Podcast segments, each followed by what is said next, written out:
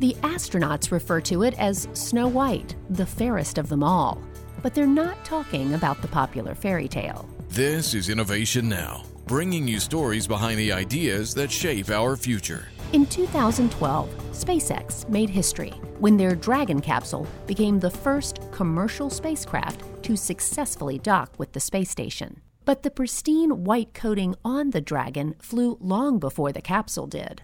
For decades, Alion Science and Technology Corporation has produced the coatings used on NASA spacecraft. From the Apollo capsule to the Mars Reconnaissance Orbiter, these coatings protect against the harsh environment of space. Before the Dragon flew, its newly formulated thermal control coating was tested in NASA Langley's Materials International Space Station Experiments, or MISSE program. Flight data from the experiments allowed developers to look for mass loss, cracking, or flaking, even a color darkening, which would cause the spacecraft's thermal system to work harder. And now, with its portable application system, this snow white coating can be sprayed on a spacecraft on site anywhere in the world, before traveling anywhere in space.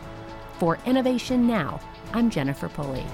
Innovation Now is produced by the National Institute of Aerospace through collaboration with NASA.